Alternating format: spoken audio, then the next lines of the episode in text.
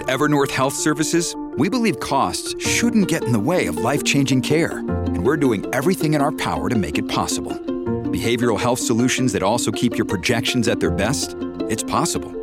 Pharmacy benefits that benefit your bottom line? It's possible. Complex specialty care that cares about your ROI? It's possible. Because we're already doing it. All while saving businesses billions. That's Wonder made possible. Learn more at evernorth.com/wonder. When you need mealtime inspiration, it's worth shopping Kroger, where you'll find over 30,000 mouthwatering choices that excite your inner foodie. And no matter what tasty choice you make, you'll enjoy our everyday low prices, plus extra ways to save, like digital coupons worth over $600 each week. You can also save up to $1 off per gallon at the pump with fuel points. More savings and more inspiring flavors make shopping Kroger worth it every time. Kroger, fresh for everyone. Fuel restrictions apply. For the next 31 days on the FCPA Compliance Report, we're going to be bringing you a daily tip, strategy, or idea that you can use to improve your program. Here's your host, Tom Fox, the Compliance Evangelist. Auditing joint ventures. Joint ventures provide many FCPA risks that other types of business relationships do not bring. For instance, the joint venture may interact with foreign government officials or employees of a state owned enterprise, then leverage those relationships for an improper benefit, either through contracts or regulatory licenses, permits, or customs approvals.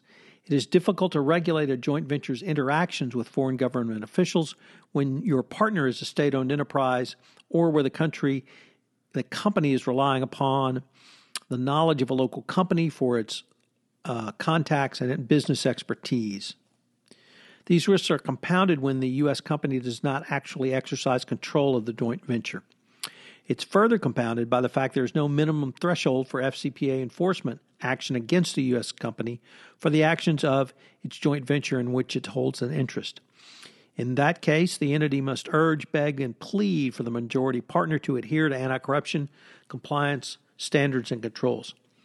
Often these requirements are established in the joint venture agreement but success in securing contract protections depend on the, depends on the importance of the global company to the joint venture itself.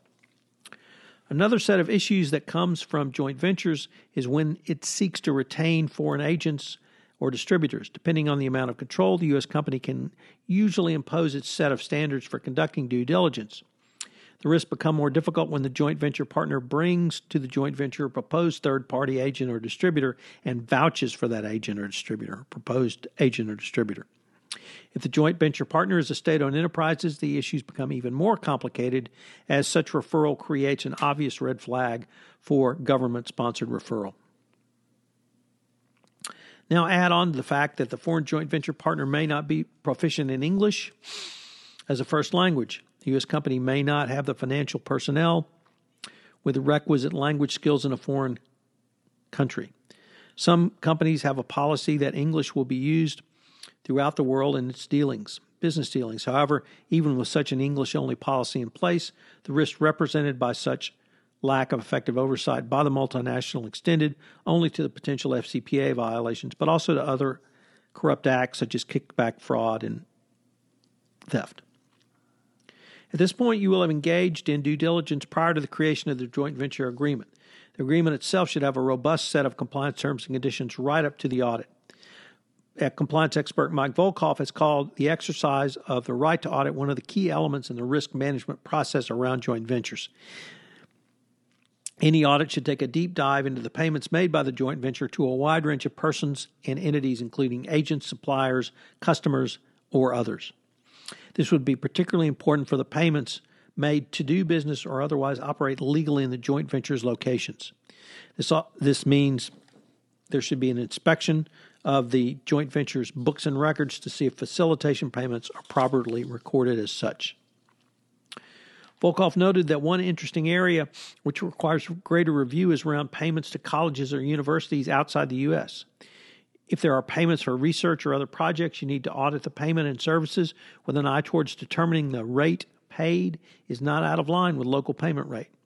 The same holds true around gifts and entertainment, as the local tradition for your foreign partner may be quite different than the expectations of an American company operating in a country such as China. Another area for audit is if the foreign partner receives a management fee, which can be used for improper purposes. Several FCPA enforcement actions were based on this or similar payment schemes.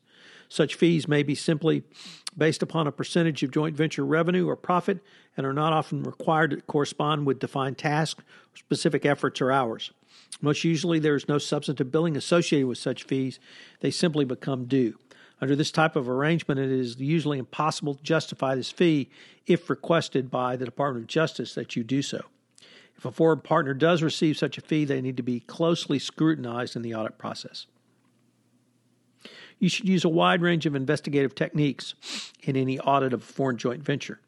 Uh, that could be a trip to company headquarters, uh, which would certainly be uh, important, as on site interviews with key joint venture personnel, such as CFO, CEO, head of audit, head of HR.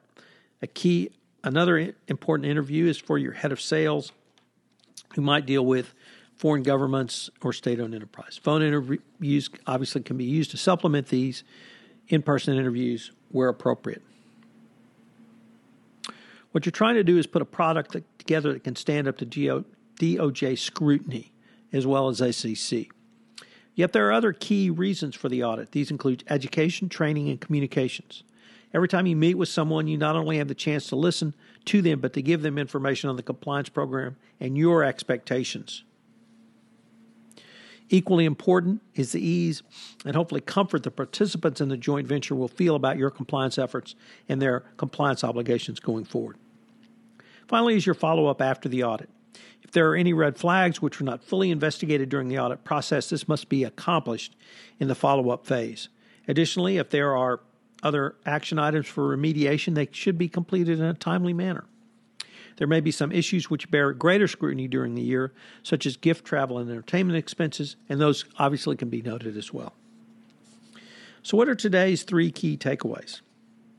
Well, once again, it must be noted that joint ventures present unique risks under the FCPA and must be managed accordingly. The audit process is a key component of this. Number two, think about who the final receiver, viewer, or reader of your report will be. And by this, I mean who's the final arbiter? Is it the Department of Justice? Is it the SEC? Is it your board of directors? I don't think uh, this type of report would find its way into that of a judge, but could under the right circumstances. So, your final report needs to consider the final viewer of the document and who that's going to be and what's going to be persuasive to them. Finally, number three, be sure to follow up on any red flags raised but not cleared and action items for remediation and or additional scrutiny. Hello everyone, this is Tom Fox. I'd like to thank you again for joining me for this episode of 31 Days to a More Effective Compliance Program around business ventures. And I hope you will join me for our next episode tomorrow. This podcast series on 31 Days to a More Effective Compliance Program is a production of the Compliance Podcast Network.